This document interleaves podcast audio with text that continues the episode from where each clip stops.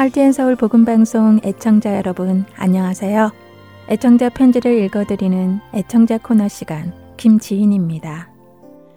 오늘은 십일월 이십육일까지 도착한 편지 소개해드리겠습니다. 먼저 버지니아에서 백경희 애청자님께서 보내주신 편지입니다. 오늘도 수고하시는 복음방송 선교회의 형제자매 모든 분들께 문안드립니다. 깊어가는 가을과 초입에 들어서는 겨울에도 언제나 감사가 넘치시기를 기도드립니다. 특별히 우리 구주 예수님 때문에 언제나 기운 얻고 밝고 감사한 마음이 더욱 넘치는 감사절기가 되시기를 기도합니다. 라고 보내주셨습니다. 백경희 봉사자님, 편지 감사합니다. 백경희 봉사자님도 은혜와 감사가 가득한 십이월 한 달 되시기를 기도하겠습니다. 다음 편지입니다. 워싱턴에서 김한곤 애청자님께서 보내주셨습니다. 복음방송 동역자 여러분 안녕하세요. 주님께서 말씀하신 땅끝까지 복음을 전하라는 귀한 사명을 수행하기에 어제도 오늘도 그리고 내일도 쉼없이 수고하는 모든 동역자들께 주님의 사랑이, 축복이, 보호하심이 함께하기를 기원합니다. 겨자씨보다 적은 후원금을 보냅니다. 모두에게 주님의 보호하심과 은혜가 함께하기를 기도합니다. 하시며 편지 보내주셨습니다.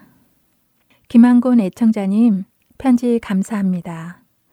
겸손하게 겨자씨보다 적은 후원금이라고 하셨는데 후원금에 적고 많고가 없을 것입니다. 고린도후서 팔장 십이절 말씀대로 할 마음만 있으면 있는 대로 받으실 것입니다. 그 마음을 하나님께서 받으시고 하나님께서 기뻐하시는 일에 사용하실 것이라 믿습니다. 감사합니다. 이번에는 캘리포니아에서 온 편지 읽어드립니다. 수고하시는 선교팀 관계자 여러분 안녕하세요. 시월 십칠일 씨디 중에 일부가 빠져 전화드렸는데 아직 오지 않았습니다. 시월 십칠일 씨디 일부를 꼭 보내주시길 부탁드려요. 함께 있는 계시록을 쭉 같이 공부해 왔어요. 하나도 빼고 싶지 않네요. 감사드려요. 주님 안에서 기쁨 충만한 추수감사절 되시길 예수님 이름으로 기도드립니다. 라고 유스키 애청자님께서 보내주셨습니다. 저런, 일부 씨디만 빠져서 배달이 되었군요.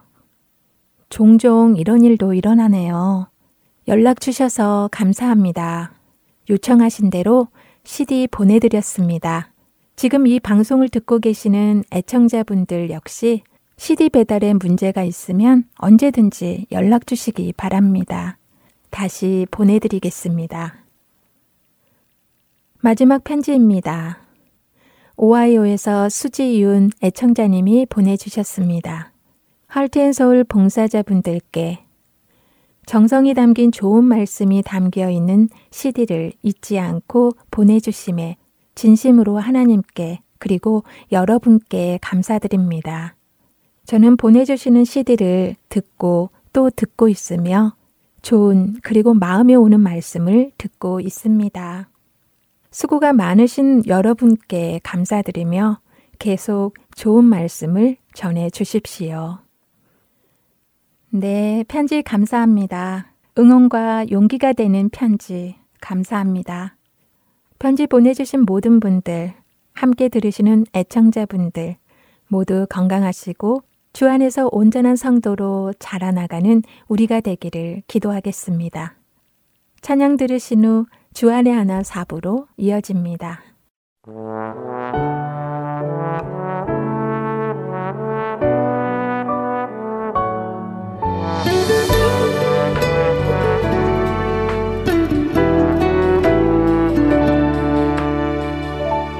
오늘 숨을 쉬는 것 감사,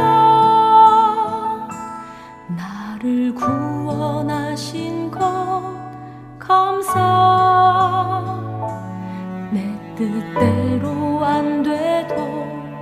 주가 인도하신 것 모든 것 감사 내게 주신 모든 것 감사 때론 가져가심도 감사 내게 고난 주셔서 주 뜻 알게 하신 것 모든 것 감사 주님 감사해요 주님 감사해요 내가 여기까지 온 것도 은혜입니다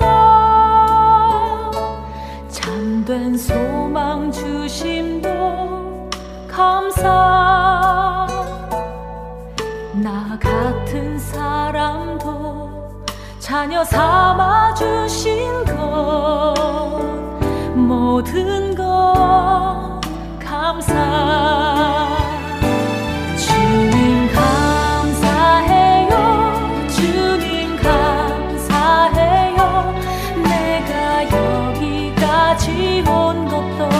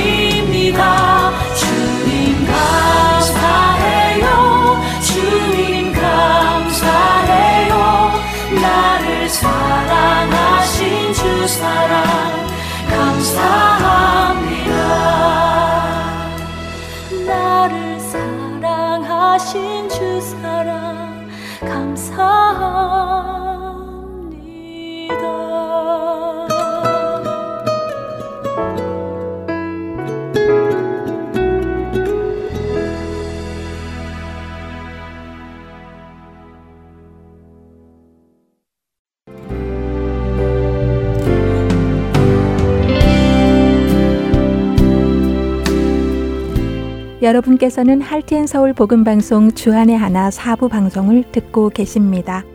주안의 하나 사 부에서는 이천십칠 년에 방송된 종교개혁사와 이천십오 년에 방송된 성경 속 단어 한마디 그리고 이천십육 년에 방송된 선지자 이야기가 준비되어 있습니다. 먼저 종교개혁사로 이어집니다.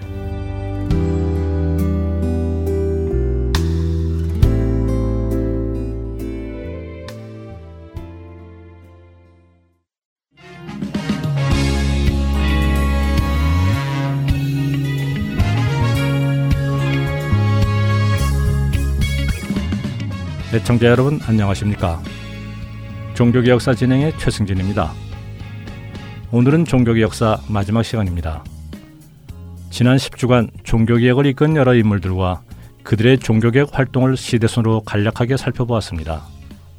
흔히들 종교개혁하면 마틴 루터라는 인물과 그가 당시 부패한 교회를 비판하는 내용의 구십오 개조 반박문을 내걸었던 사건만을 떠올리게 되는데요.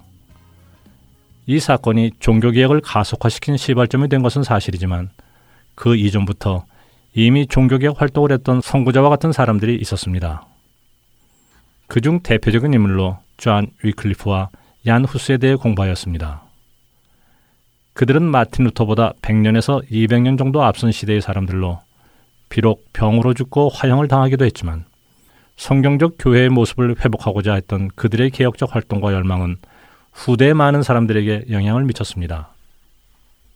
그들의 영향을 받은 많은 사람들 중 한 명이었던 마틴 루터는 결국 독일에서 종교개혁을 일으킨 주역이 되었고 이것은 유럽 사회에 큰 반향을 일으켰습니다. 인간의 행위가 아니라 믿음으로 구원을 얻는 것이며 구원은 전적인 하나님의 은혜라는 것을 주장했던 루터의 설교와 책들은 여러 언어로 번역되어 전파되었습니다. 루터의 조력자로서 독일어 성경 번역에 동참하며 루터의 신학을 글로써 뒷받침했던 멜랑 힐턴도 그 시대의 종교개혁가 중 한 사람이었습니다. 또한 루터와 동시대의 사람으로 스위스에서 종교개혁 활동을 했던 율리히 쯔빙클리는 성경 중심의 설교를 하고 목회자를 키우는 교육기관을 세우는 등 많은 활동을 하였습니다. 그의 종교개혁 활동은 스위스와 독일 여러 지역에 받아들여져 종교개혁은 더욱 활발하게 확산되어 갔습니다. 그리고 지난 시간에는 프랑스인으로서 스위스에서 종교개혁 활동을 했던 존 칼빈에 대해 살펴보았습니다. 기독교 강요라는 유명한 책을 포함하여 많은 저술 활동을 하면서도 목회자로서의 임무를 소홀히 하지 않았던 칼빈은 신학과 제도를 체계적으로 정립한 종교개혁의 대표적인 인물이었습니다. 종교개혁 사를 진행하며 많은 인물들을 살펴볼 수는 없었지만 중세 유럽 사회의 배경을 통해 그 시대 종교개혁이 왜 필요했었는지 살펴보았습니다. 개혁이 일어나는 그 일련의 과정들을 보며 어떤 것을 느끼셨습니까? 단순한 역사라고 넘겨버리기에는 지금의 우리 시대와 닮아있는 점들도 꽤 있는 것 같습니다. 거의 천년 동안 지속되었던 중세시대에는 교회가 부와 권력을 가지면서 점차 타락하여 갔습니다. 또한 교회가 그리스도를 통한 죄사함과 구원을 선포하지 않고 인간의 공로와 여러 행위를 강조하며 잘못된 구원론이 팽배해져 갔습니다. 이렇게 된 근본적인 원인은 성경의 권위보다 교황의 권위를 더 위에 두었기 때문이었습니다. 더구나 일반 사람들이 성경을 읽을 수도 배울 수도 없었기에 이러한 말씀의 부재는 사람들을 영적 무지의 상태에 빠지게 하였습니다. 이러한 시대 속에서 성경을 읽고 구원의 진리를 깨달은 사람들은 당시 잘못된 교회와 교황의 모습을 비판하며 올바른 구원론을 설파하고 일반 성도들이 성경을 읽을 수 있도록 성경 번역을 하였습니다. 뿐만 아니라 깨달은 진리를 계속 전파하고 가르치고 견고히 자리잡게 하기 위해 신학교육기관을 만들고 교리와 제도를 체계화하였습니다. 이 일을 했던 사람들을 우리는 종교개혁가라고 부릅니다. 당시 일반 성도들이 성경을 가까이 할 수 없었기에 성경을 통해 진리의 눈을 뜨게 된 종교개혁가들은 성경을 읽고 공부할 수 있었던 학자나 사제 출신이 대다수였습니다.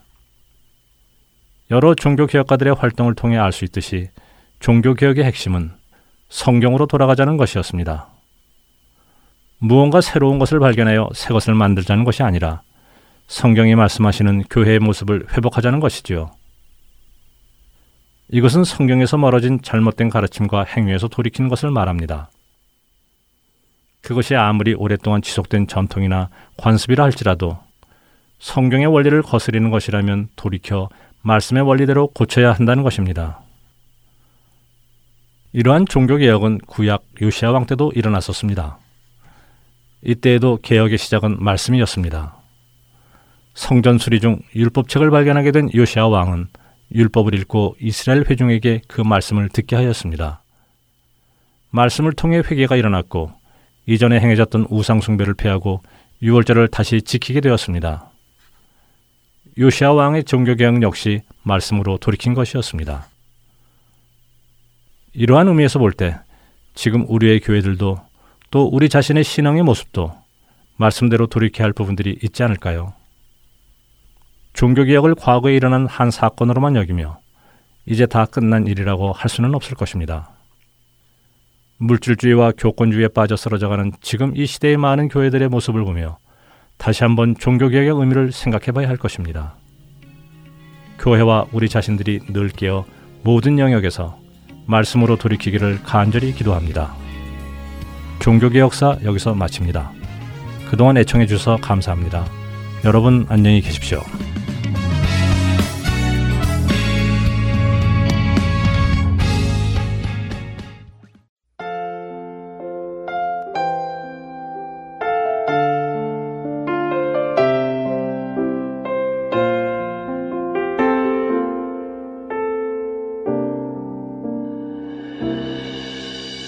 주 나의 모습 보내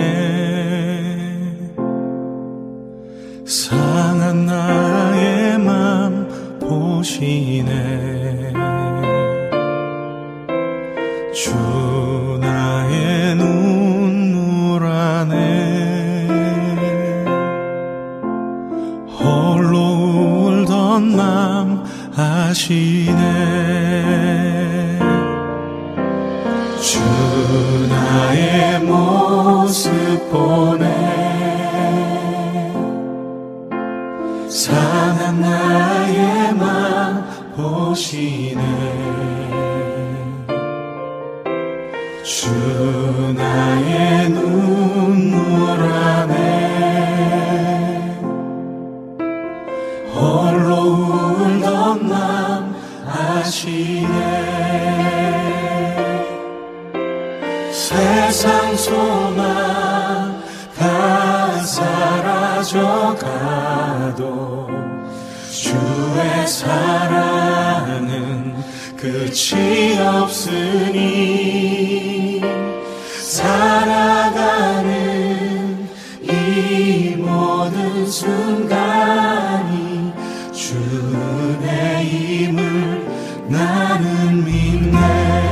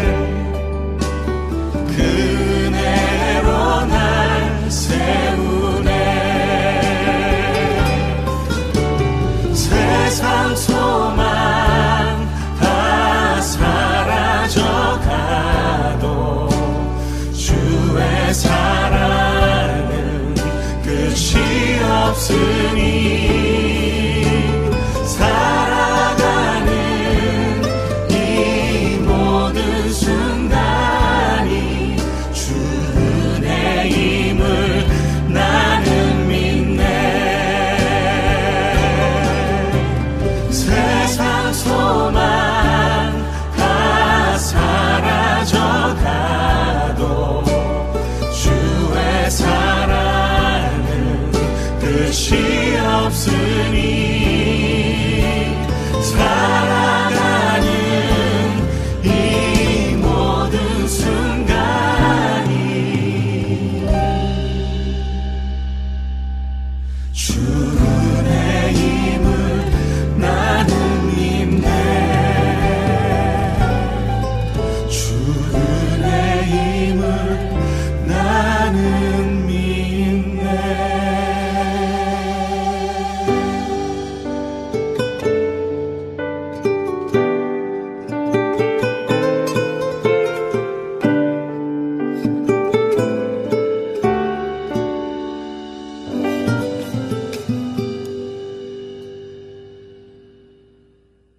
계속해서 성경 속 단어 한마디 함께 들으시겠습니다.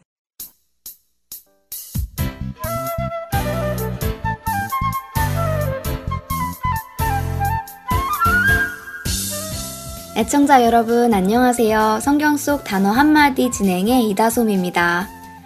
크리스마스를 맞이하여 오늘은 예수님의 탄생에 관련된 단어를 함께 알아보려고 하는데요.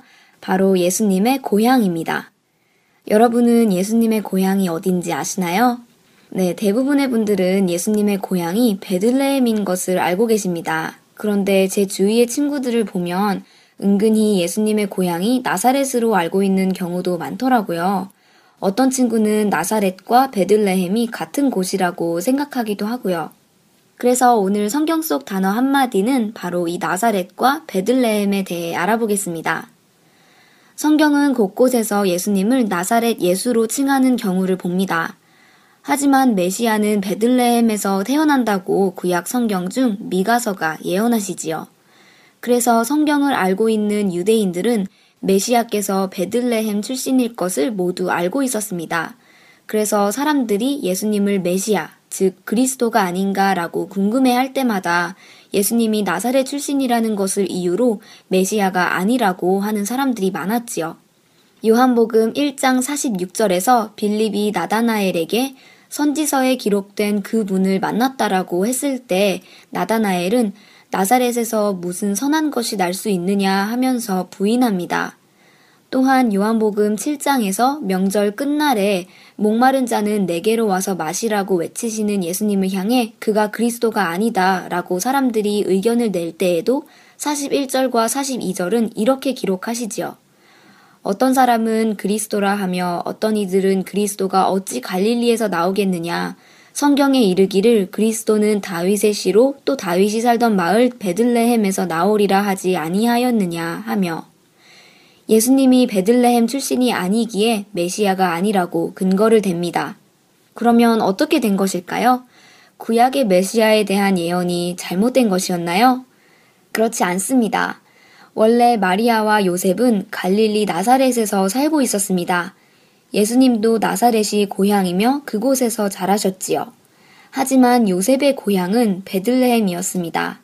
갈릴리 나사렛에서 베들레헴까지는 약 백 마일 정도 떨어졌다고 하는데요. 마리아가 성령으로 잉태하게 되었고 해산달이 가까웠을 때 로마 가이사 아구스토는 더 많은 세금을 걷기 위해 명을 내려서 전 국민의 호적을 조사하도록 지시합니다. 이 내용이 누가복음 이 장에 기록되어 있는데요. 제가 읽어드리겠습니다.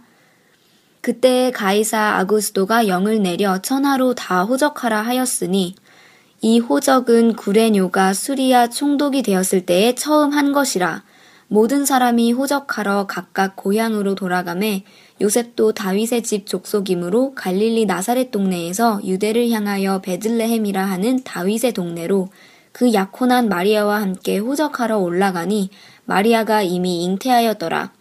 거기 있을 그때에 해산할 날이 차서 첫 아들을 낳아 강보로 싸서 구유에 뉘었으니 이는 여관에 있을 곳이 없음이러라. 누가복음 이 장 일 절에서 칠 절 말씀입니다. 성경을 이렇게 읽어보니 우리가 궁금해하던 이야기가 다 설명이 되어 있네요. 때때로 우리가 성경을 너무 안 읽어서 모르는 경우도 많다는 것을 깨닫게 됩니다. 조금 싱겁게 풀리기는 했지만 정리를 해보면요. 예수님은 요셉과 마리아가 베들레헴을 방문했을 때 탄생하셨고 탄생 이후에 부모님이 사시던 갈릴리 나사렛에 오셔서 자라나신 것이지요.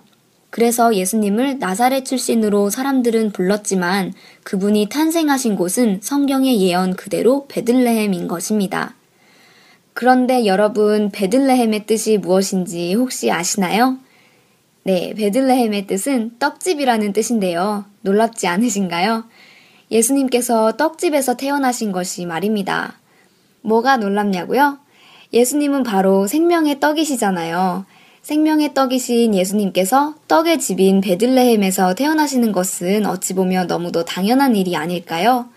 우리에게 그 살을 떼어 생명을 주시기 위해 오신 생명의 떡 예수님, 그분의 오심을 다시 한번 깊이 묵상해 보게 되는 한 주간이 되시기를 소망하며 성경 속 단어 한마디 오늘 여기에서 마치겠습니다. 저는 다음 주에 다시 찾아뵐게요. 애청자 여러분 안녕히 계세요. 나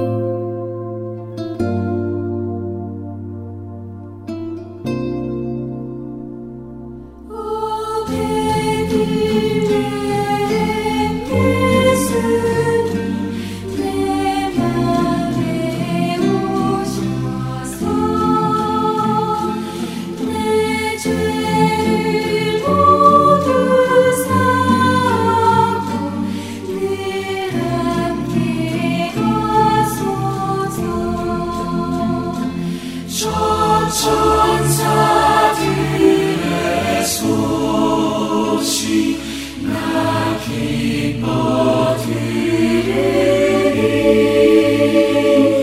온 임마누엘 주 예수 내 맘에 오소서.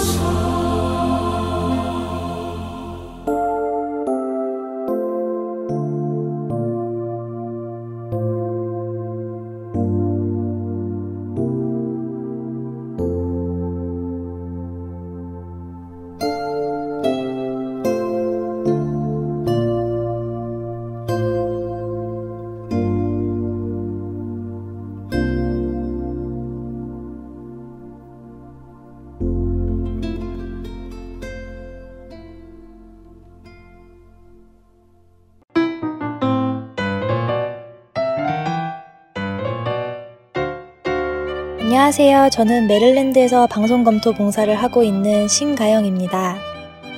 Heart and Seoul 복음방송 홈페이지에 방문해 보셨나요?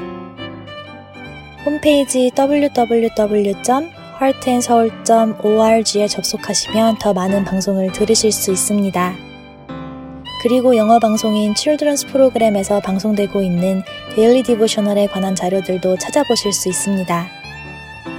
홈페이지에 접속하셔서 방송 듣기를 클릭하시면 자녀들을 위한 방송 자료실에서 찾으실 수 있습니다. 홈페이지를 이용하실 때 불편하신 점이 있으시거나 궁금한 점이 있으신 분은 사무실 전화번호 육공이 팔육육 팔구구구로 연락 주시기 바랍니다. 감사합니다.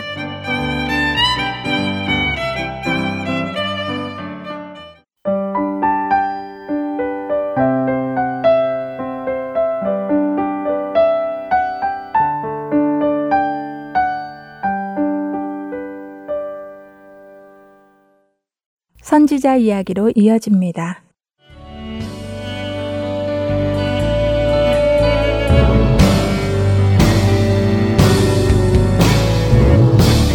애청자 여러분 안녕하세요. 선지자 이야기 진행의 민경훈입니다. 안녕하세요. 최소영입니다. 네, 지난 시간에는 포로 귀환 시대의 배경에 대해서 살펴보았습니다. 바벨론에서 칠십 년 포로 생활이 끝난 뒤 다시 예루살렘으로 돌아오는 이야기가 에스라서에 나왔었지요. 굉장히 먼 여행 경로를 통해서 바벨론에서 남유다로 돌아온 그들은 바로 성전 건축을 시도했지만 방해자들에 의해서 중단되고 맙니다. 그리고는 성전 건축에 대해서 점점 잊혀져 가고 있었는데요. 이때 하나님께서는 하나님의 약속을 다시 생각나게 하시기 위해 선지자들을 보내십니다. 오늘은 그 선지자에 대해 공부하기로 했지요. 네, 정리를 잘 해주셨습니다. 남유다 백성들은 포로 귀환 후 고향에서 안정된 듯 보였지만 정작 해야 하는 성전 건축은 미루고 있었습니다.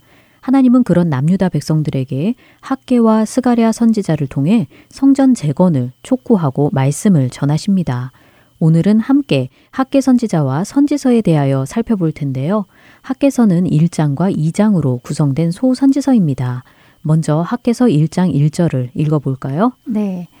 다리오 왕 제이 년 여섯째 달 곧 그 달 초하루에 여호와의 말씀이 선지자 학개로 말미암아 스알디엘의 아들 유다 총독 수룹바벨과 여호사닥의 아들 대제사장 여호수아에게 임하니라 이르시되. 어, 수룹바벨과 여호수아는 지난 시간에도 나왔던 이름인데요. 네, 맞습니다. 유다 총독 수룹바벨과 대제사장 여호수아는 성전 재건의 중심 인물들이었지요. 하나님께서는 학개 선지자를 통해 성전 재건을 이끄는 리더였던 수룹바벨과 여호수아에게 말씀하고 계신 것입니다. 네, 그런데 다리오 왕 제이 년 여섯째 달, 곧 그 달 초하루라고 하는 것을 보면 시기가 굉장히 정확해 보입니다. 네, 학개와 스가랴 선지자는 둘 다 페르시아의 다리오 왕 제이 년, 즉 주전 오백이십 년에 하나님의 말씀을 받고 활동하였습니다. 학개서 전체의 내용은 다리오 왕 제이 년 여섯째 달부터 아홉째 달, 그러니까 사 개월 동안 일어난 일들인데요. 학개서에는 총 네 개의 메시지가 나옵니다. 이 설교들 앞에는 각각 다리오 왕 제이 년 언제 하나님의 말씀이 학개 선지자에게 임한 것인지를 밝히고 시작합니다. 그렇군요. 학개 선지자는 다리오 왕 때 활동하였네요.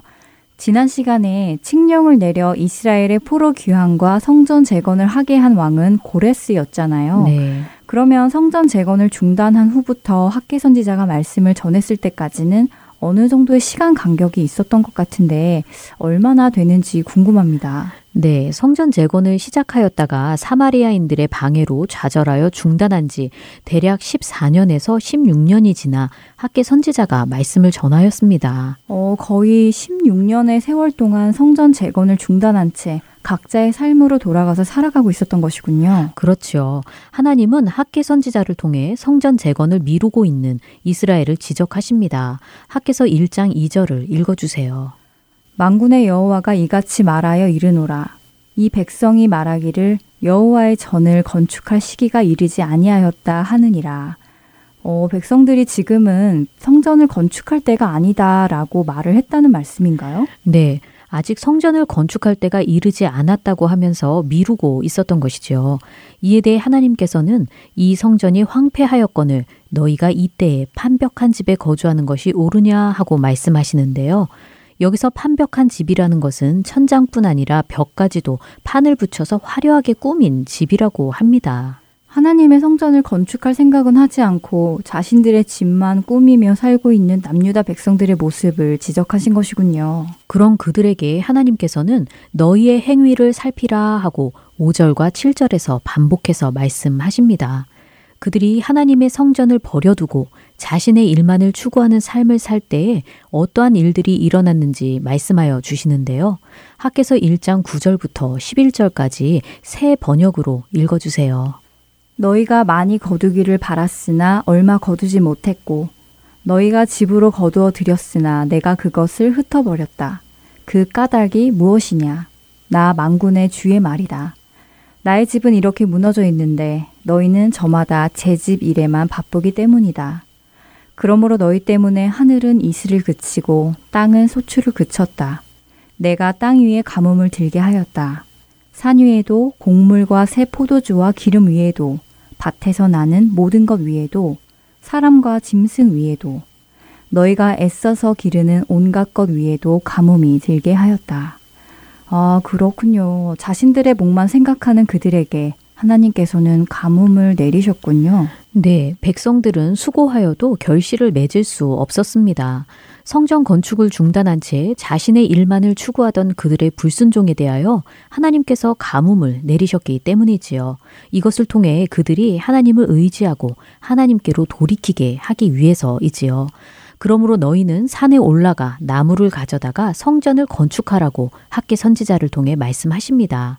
이러한 내용이 바로 학개 선지자의 첫 번째 메시지입니다. 네, 그러면 이 말씀을 듣고 백성들은 어떤 반응을 보였나요? 일 장 십이 절부터 십사 절에 나오는데요. 이 말씀을 듣고 모든 백성은 여호와를 경외하였습니다. 또한 하나님은 학개를 통하여 내가 너희와 함께하노라 하고 말씀하시며 수룹바벨과 여호수아 그리고 남아있는 모든 백성의 마음을 감동시키십니다. 그리고 드디어 그들은 성전 건축을 시작하게 되지요. 와, 다행이네요. 백성들이 학개 선지자가 전한 말씀을 듣고 하나님을 경외하였다는 것이 어, 새롭게 느껴집니다. 그동안 많은 선지자들이 하나님의 말씀을 전했지만 회개하고 돌이키는 모습을 찾아볼 수 없었는데 지금은 말씀을 듣고 순종하여 성전을 건축하게 된 것이네요. 네. 음, 이렇게 말씀에 순종하여 성전 건축을 시작한 백성들에게 학개 선지자가 또 어떤 말씀을 전하였는지 궁금합니다. 앞에서 학개서는 학개 선지자가 전한 네 개의 메시지로 구성되어 있다고 하셨잖아요. 네, 두 번째 말씀은 이 장 일 절부터 구 절의 내용인데요. 일곱째 달 이십일 일에 학개 선지자에게 임한 하나님의 말씀입니다. 성전 건축을 착수한 지 거의 한 달 만에 말씀하신 것이지요. 하나님은 학개 선지자를 통해 스스로 굳세게 할지어다. 이 땅 모든 백성아 스스로 굳세게 하여 일할지어다.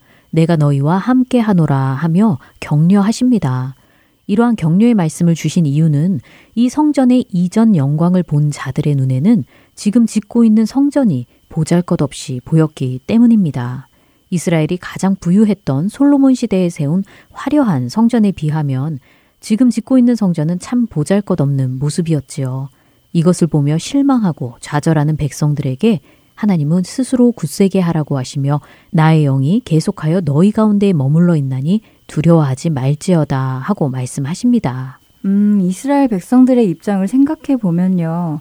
화려했던 성전은 무너지고 예루살렘도 망하여 포로로 바벨론으로 끌려갔다가 이제 다시 돌아와 폐허가 된 곳에 성전을 짓고 있는 것이잖아요. 네.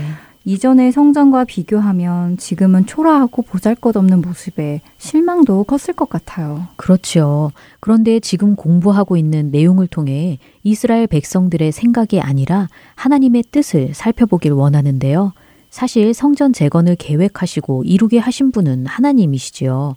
지난 시간에도 살펴보았지만 하나님은 고레스라는 이방 나라의 왕을 세우시고 그의 마음에 감동을 주셔서 이스라엘의 예루살렘 기환과 성전 재건을 시작하게 하셨습니다. 그뿐 아니라 건축에 필요한 많은 물품들, 금과 은과 짐승들과 보물들, 예물까지 주게 하셔서 그 필요도 채워주셨지요.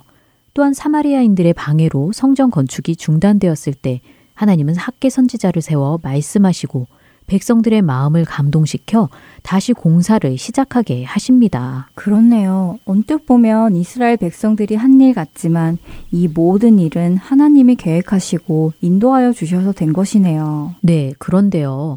이렇게 계획하시고 이루시는 하나님께서 만일 원하셨다면 솔로몬의 성전보다 더 화려하고 웅장한 성전을 짓게 할 수 있지 않으셨을까요? 네, 하나님이 원하셨다면 더 크고 화려한 성전을 건축하게 하셨겠죠. 하지만 하나님은 화려하고 웅장한 성전에 관한 약속이 아니라 하나님께서 그들과 함께 하실 것이라는 약속을 해주십니다.